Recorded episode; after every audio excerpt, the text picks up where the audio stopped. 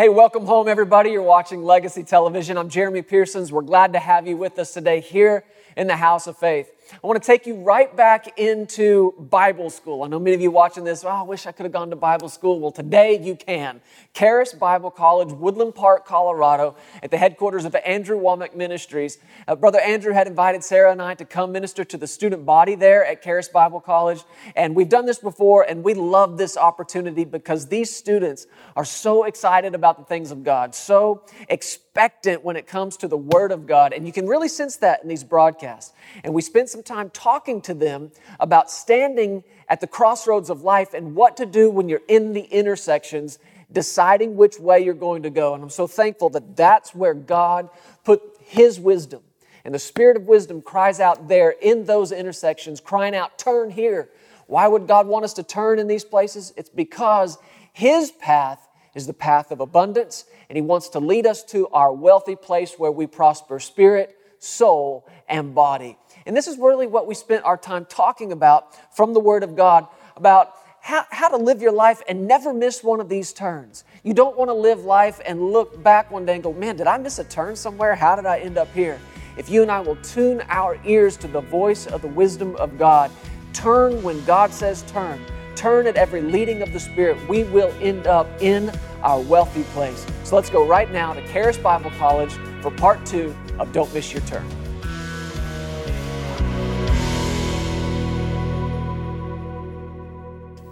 Let me give you another reason I believe people miss their turn moving too quick.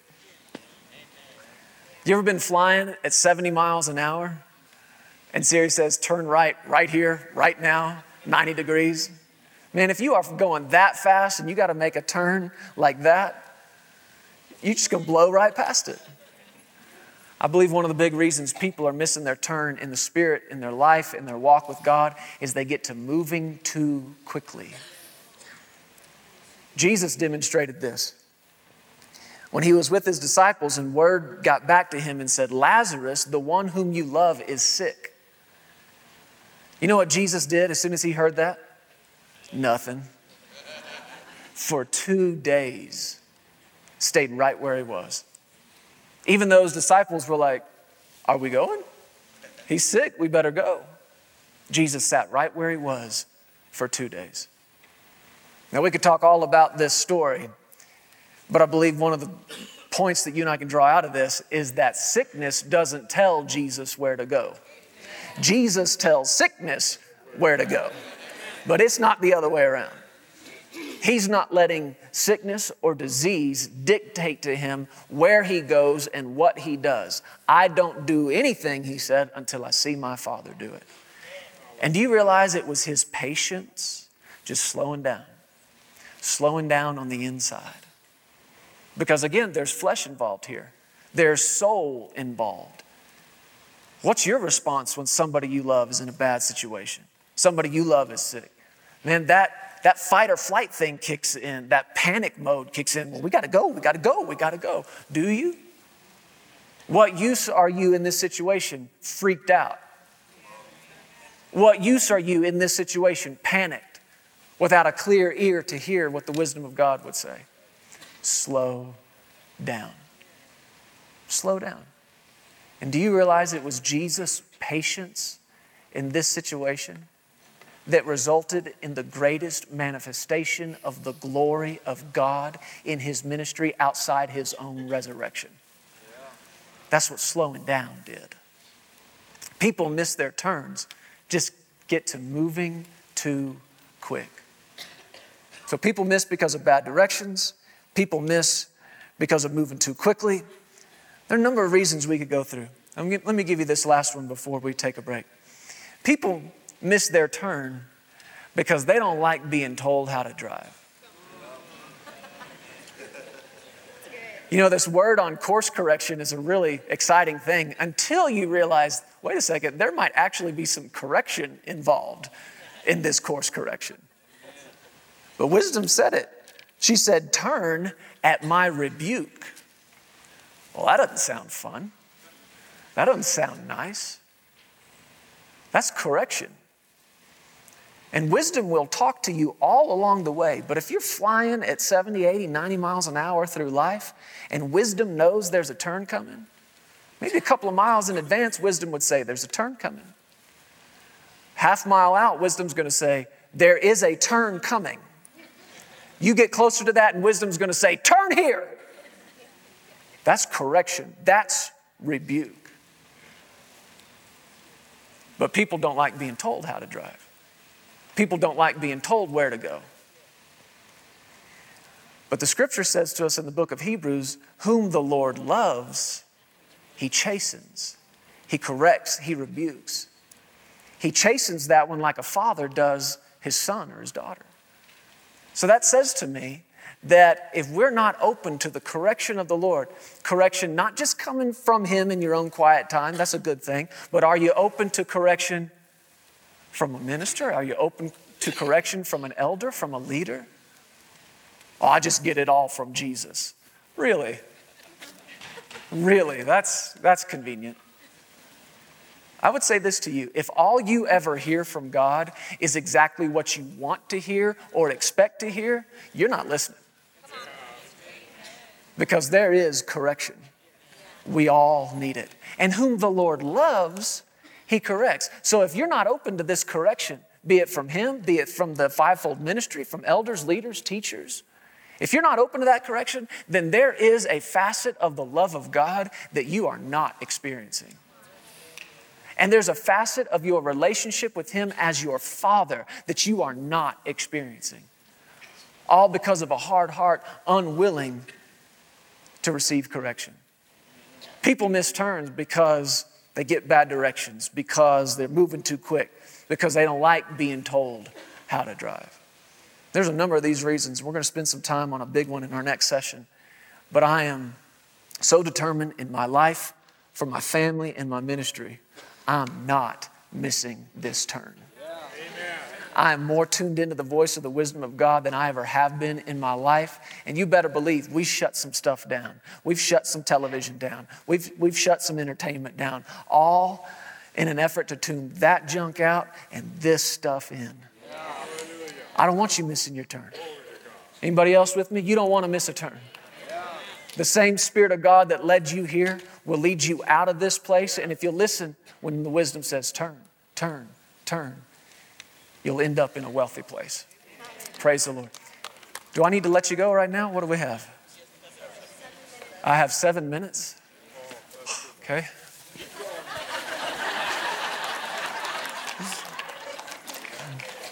Seven minutes. I had the wrong time in my head. Are you getting anything out of this so far? Thank you, Lord. Wisdom is crying out. Why don't we just say it out loud right now? Father, in Jesus' name, I open my heart to your voice, to your spirit, to your wisdom. Speak to me. I will listen. I will obey. I will tune in your voice. And I'll tune out every other voice. The voice of a stranger I will not follow. In Jesus' name. Thank you, Lord. Thank you, Lord. Thank you, Lord. Father, we worship you. We praise you. We magnify you. Thank you, Jesus. Thank you, Jesus. Thank you, Jesus. We're talking this morning about why people miss these turns as they stand there in these intersections. Again, the Amplified Bible says it like this that wisdom cries aloud in the street, raises her voice in the market, she cries at the head of the noisy intersections. I want you to notice how many of these, these locations have to do with just being out there in the road, intersections, streets, crossroads, where paths meet. The scripture, especially the book of Proverbs and a lot of the book of Psalms, has much to say about the path, the path of the just the path of righteousness. Psalms talks about the path that seems right. Ah, excuse me, I believe it's Proverbs. The path that seems right to a man, but the end thereof is death. There's a way that seems right. There's a path that looks on the surface like the right path to take, What would make that look like the right path? Well, that's the path daddy took. That's the path mama went down. That's the path this guy went, and look at all the money he's got. There's a path that looks right, but if you take the path just based on how it looks, you're going to end up in the wrong place at the wrong time, doing the wrong thing with the wrong people. Our kids are in here this morning.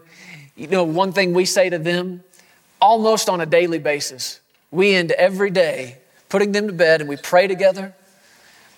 And one of the things we say at the end of every prayer, and we say it together Father, by your help, by your grace, we will be in the right place at the right time, doing the right thing with the right people. And I'm putting this in my children now at, at ages eight and five. I want this in their hearts. I want this ingrained in them. And even though most of their life at this point is spent right here with us, right at our side, you know, we drop them off at school. We're not with them there, but we're there to pick them up. So every other waking moment, they're right there with us. But I'm also well aware that there's a time coming called the teenage years when they're not so right there all the time. And what I want them hearing when I'm with them and when I'm not is dad's voice.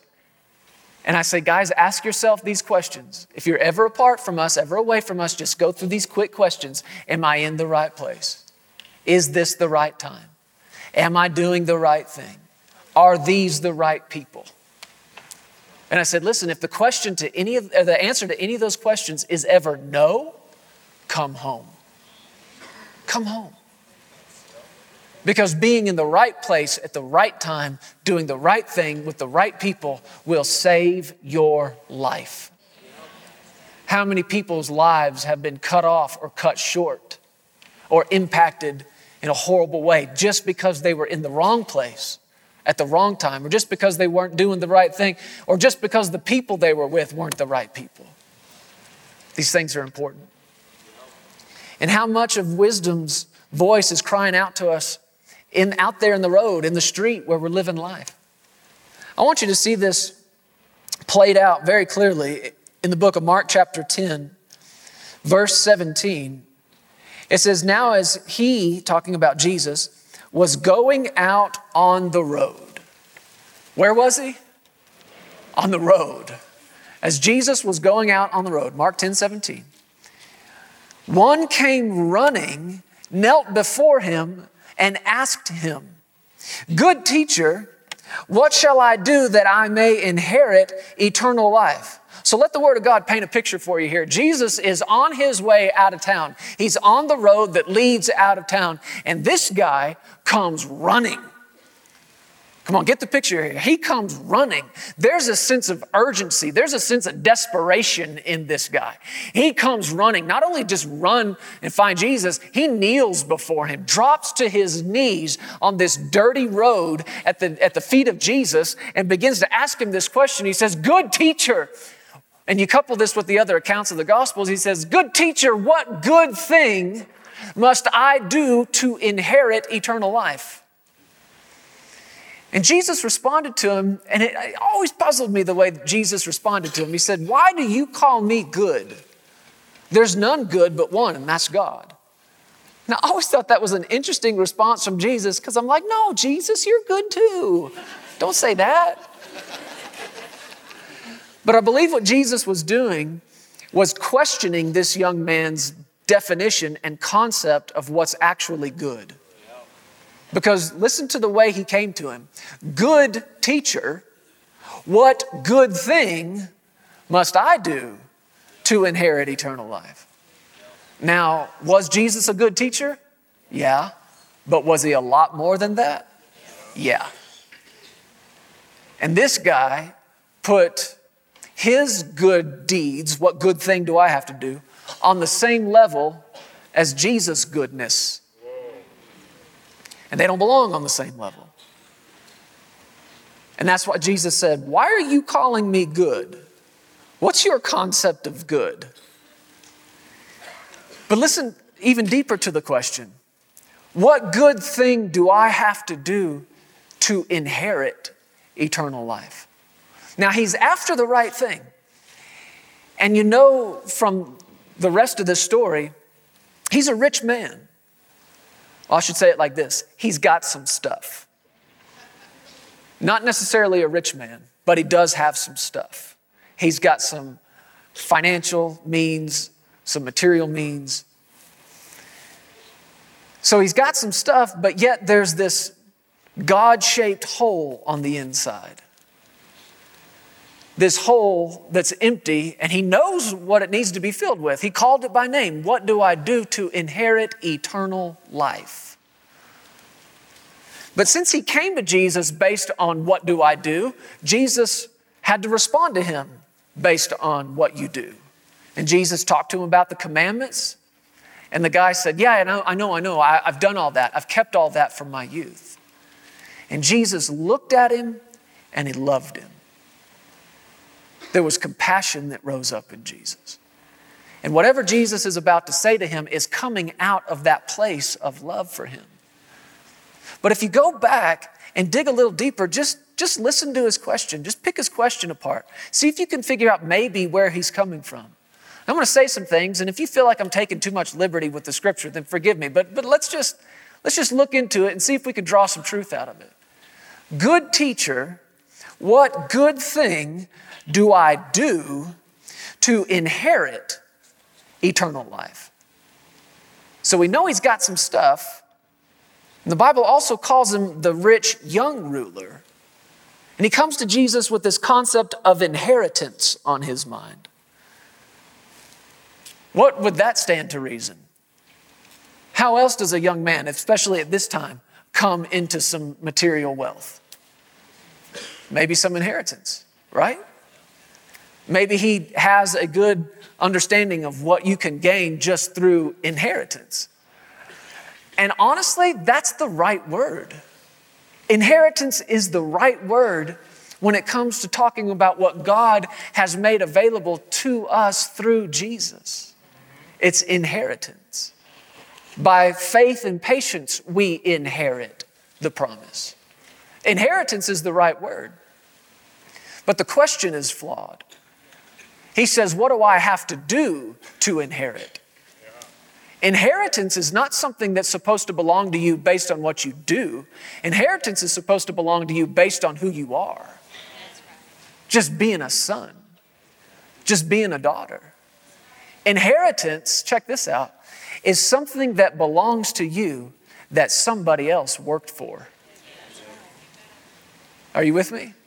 There are things that belong to us as believers righteousness, our salvation, our redemption, our healing, our deliverance, our prosperity, our peace, our joy, our abundance. All of these things belong to us not because we worked for them, but because Jesus did. Because Jesus did. It's something that belongs to us that He worked for. But this guy comes to Jesus with this question what do I have to do to inherit? I, I just wonder if that might be a glimpse in through the window of maybe his relationship with his dad. I mean, how many times have we seen that played out? Where a father has something to leave to a son or a daughter, but he's not willing to leave it just because of who they are. He, ex- He's wanting more.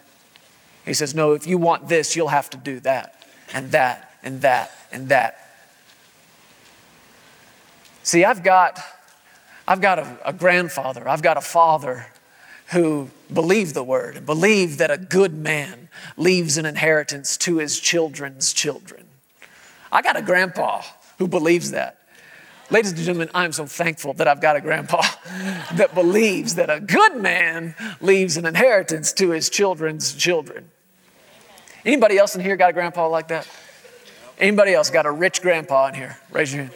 Oh man, you got to get one. They are awesome. If you don't have one of those, you got to get one. They're amazing. No, listen to me. You got something better than a rich grandfather. You're, you didn't hear me. You've got something better than a rich grandfather. You've got a heavenly father who is so wealthy beyond your wildest imagination and has left everything to you. But it's not based on what you do, It's based on being a son, it's based on being a daughter. It's no wonder that when Jesus heard this, he looked at him and he loved him. That compassion rose up in him. And he looked at him and he said, One thing you lack. Wouldn't you love to hear that from Jesus?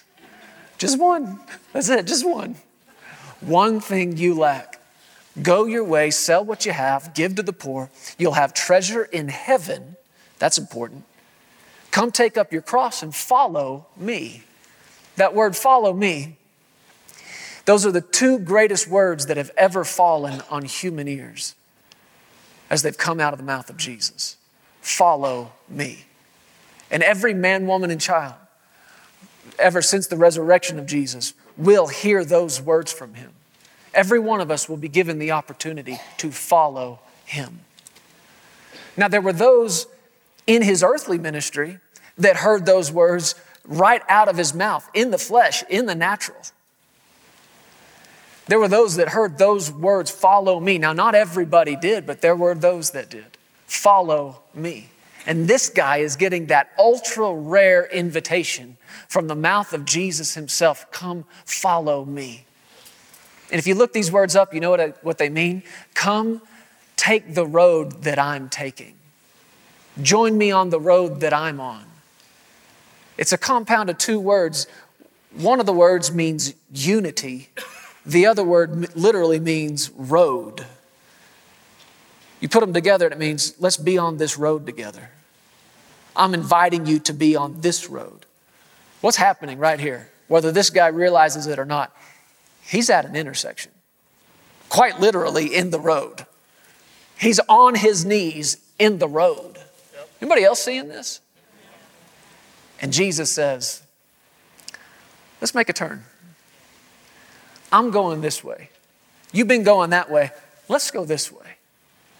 But what happened?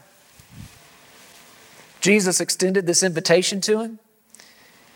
You'll have treasure in heaven. Come take up the cross and follow me. Verse 22.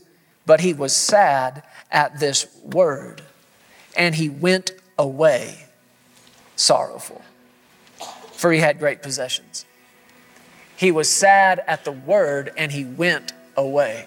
Notice how many directional things are taking place here.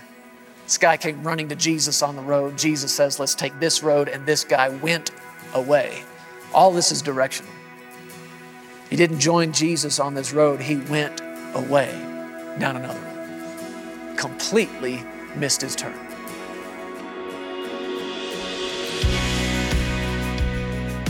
Hey, thank you so much for listening to the Legacy TV podcast. We hope you enjoyed this, and if you'd like to hear more of Jeremy and Sarah, subscribe to this podcast and download the Legacy Studios app. From there, you'll have access to the Legacy Television broadcast, the Legacy Letter magazine, and so much more. You can also visit pearsonsministries.com to contact us directly and find out how you can get involved with everything that's happening here at Legacy Studios. Be blessed today. We love you. Remember, you are always welcome here in the House of Faith.